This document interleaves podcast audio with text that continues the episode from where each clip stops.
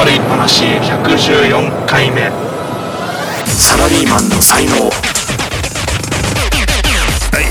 はい。これは、えー、ツイッターで4月の第2週目が終わったあたりの時にツイートをした内容なんですけど、はい。えー僕は学生時代から十数個のアルバイトをしてきて、えー一つとして、え2週間以上のアルバイトが続いたことがないと。マジで？はい、っていう、えー経験があり、はい。えーつまりぜ全ての仕事において2週間以上が続いたことない。というのが学生時代からもそうだし卒業してからもそうだし、はい。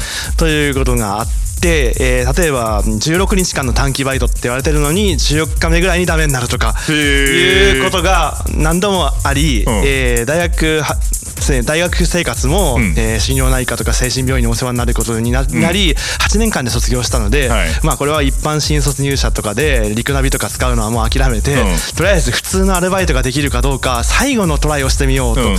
思って始めた仕事がやっぱり2週間ぐらいでダメになり、うん。えーと僕はパニック発作を起こして倒れてるので、うん。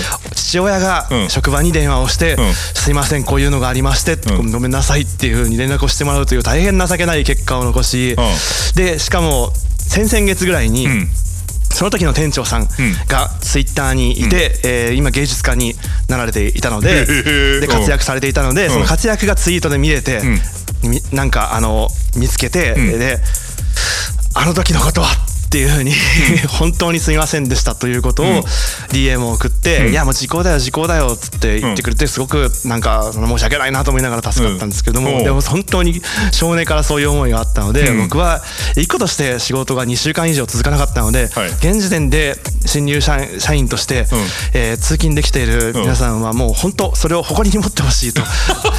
その通勤する才能というもの自体にも誇りに持ってほしいと。で本気でそれはすごいことなので、あのなんかすなんかほ本当誇りに持ってくださいと。も うこれしかもうなん言葉が詰まってなんかまりこと言ってますいけどやーテクノうちがここまで真剣になって言わなかったら「はい。あ君通勤できるんだ。すげえ才能だね」って「何してんだお前ら」みたいな。って言われそうな話ですねこれで。それ引用ツイートでうんさすがテクノ内さんはうん。普通に見たら皮肉にしか見えないこようなことをうん。この人が書くとやっぱこの人本気なんだなってちゃんと伝わるからすごいわって書いてあって え？本当に？って。伝わってるんじゃんつまり。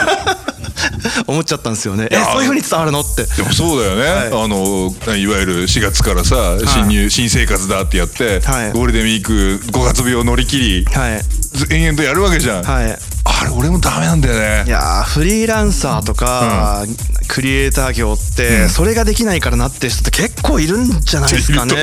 はい、少なくとも僕がテクノバンド化した後に出会ったうん。いろんなバンドマンの人はかなりいましたねそういう人が。ん。はい。あの DJ よりもバンドの方が、あの文化の時間が長いので、うんあのバンドマンになるって人たちは結構来てる人が結構いるんだなってことをその時 知ってあでも一緒だなって。完全に一緒だな安心したって当時は思いましたけど。通勤できる才能ね、はい。でも通勤ってさいい面もあるないいやないですけど、はい。今では今ではもう大き 大きくないという私は言い切りますけど、はい。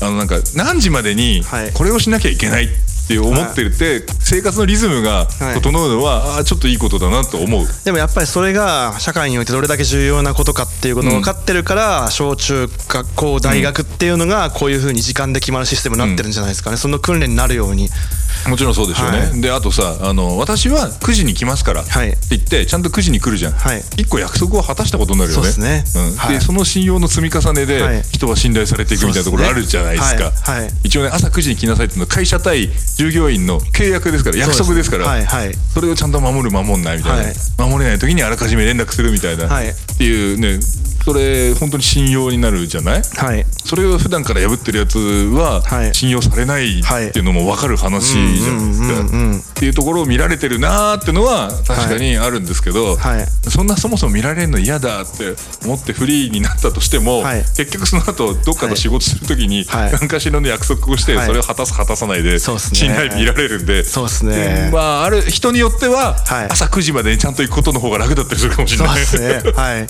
これ今ナッキーさんとこうしてうん。10分番組をもう110何回とやれているかなり大きな僕の中での要因の一つでもあるんですけど、はい。こういうパナシの録音の初期とかもそうですけど、うん。いろんな昔からの約束事で、うん。こう約束してじゃあ何時になんかうちんち行くからって言って、結構時間をかけて来てもらって、はい。僕が寝ていてまだまだ眠り用の盆内で寝ていて、はい。電話すら出ずにナッキーさんがしょうがねえなっつって帰った後に俺が起きて「すいませんでした」ってこうやって言ってる時にナッキーさんがその時の一番に言ったのが「許す」って「よししょうがない許す」って言った時に僕はナッキーさんに 「この人についていこう」って。すごい思ってこんなことができる人はそうそういないぞすごいっていうその話何度か聞いてますけどそうですね。あの、しょうがねえなは覚えてるんだけど、はい許すって言ったっけ？言いました。僕がすっごく強く覚えてるんでうん。すごく大きな声で「許す」ってうん、まあ、まあ実際許してるのでいいんですけど、はい。はい。本当に許すって言ったんだけど、うん、よよほど俺も調子が良かったんだなってないやーでも本当にその本当に社会との約束ですよね、うん。それをまあこうして自営業になってからです。らいろいろ破ってて 大変なことにもういろんな人に迷惑をかけてそのそれこそこの前のアルバイトの店長に何年越し8年越し10年越しでごめんなさいしてるのもそうですけど、いやー迷惑な話だなって本当に申し訳ないと思いながらやってます。期待させて期待を裏切るとすごい落差があるんだけど、そうですね。期待させてなければそんな落差がないんで いいのかなそれであの必ず9時行きますから、絶対9時行きますから。僕は遅刻はしませんっつったのに、はい。無断で遅刻したり欠勤したりしたら、はい。あいつ何なんだってみんな怒るよね。そうですね。はい。だけどちょっと僕こういうあの障害がありましてあの9時に行くように努力はしてるんですけどたまに無理な時があるんですってあらかじめ言われた人がはい。いな、来なかったらあついに出たかな？とかって思うので OK まあ OK 話じゃねえんだけど。に話に聞いたあれかってうん、いう、そうそうそうそうそう。事前に情報があるのとないのと全然違う、はい。そうですね。じゃない？はいね。だったらそれだよ。あれだ、ん。あのすいません。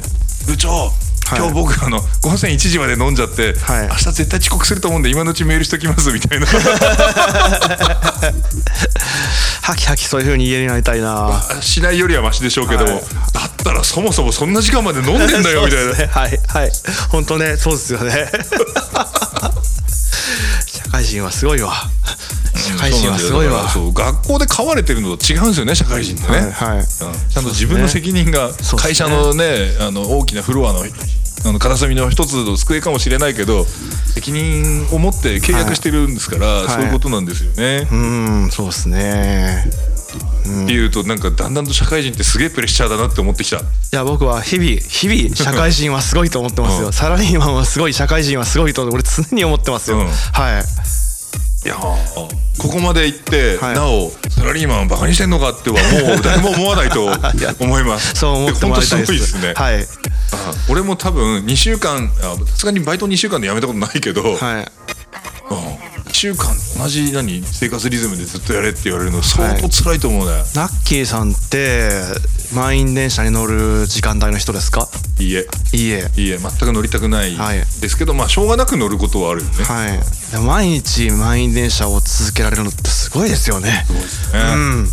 だってあの俺あの羽田空港に朝8時半ぐらいに行かなきゃっていう時に、そうするとあの秋葉原を7時半に出てりゃまあ間に合うんですよ、はい。でも超通勤ラッシュではい。満員電車になるので、はい。嫌で6時半に出てますからね でもそれできるのいいですね。なるほど。なんかその満員電車でスーツケースひ転がしてるのすごい嫌でそうですね。ぎゅうぎゅうになるし。スーツケースも余計にそうですよね。混んでる時間に電車乗るぐらいで早く行ってここでや、あなんか休んでよみたいはい。な感じで言っちゃうぐらい満員電車嫌いです。なんかこの英会話スクールで、あの社会生活に必要な一般用語を習ってる時に、電車でなんか「ラビット!」とか、なんかあのエクスプレスとか、なんかいろんな名前があるじゃないですか、日本で急行とか確定とか言ってるやつが、ローカルとか、はい。ああいうのをできるだけ細かく知りたいから、うん。なんか準準急から快特からなんかいろいろ並べてこれ全部教えてほしいって言ったらうん「いやだから」っつって、うん。これは日本にしかないから あのい役者によって言い方が違うと思うんだって、うん。あと会社によって名前が違うんじゃないかなって、あと多分イギリスでこれを言っても通じないと思うんだって言われて、あそうなんだこれ日本特有なんだって、とか思っちゃう時がありました。だから結構まあ日本日本すげえ状況なんだなって 改めて思いましたけど。同じ路線を、はい。あの各駅とはい。会食と、はい。なんか急行みたいなのがはい。知ってるの確かにそんなんないかも。そうですね、なんかローカルってエクスプレスでいいんだってうん。言われました。うん。そんなもんでしょ、うん。そうっすね。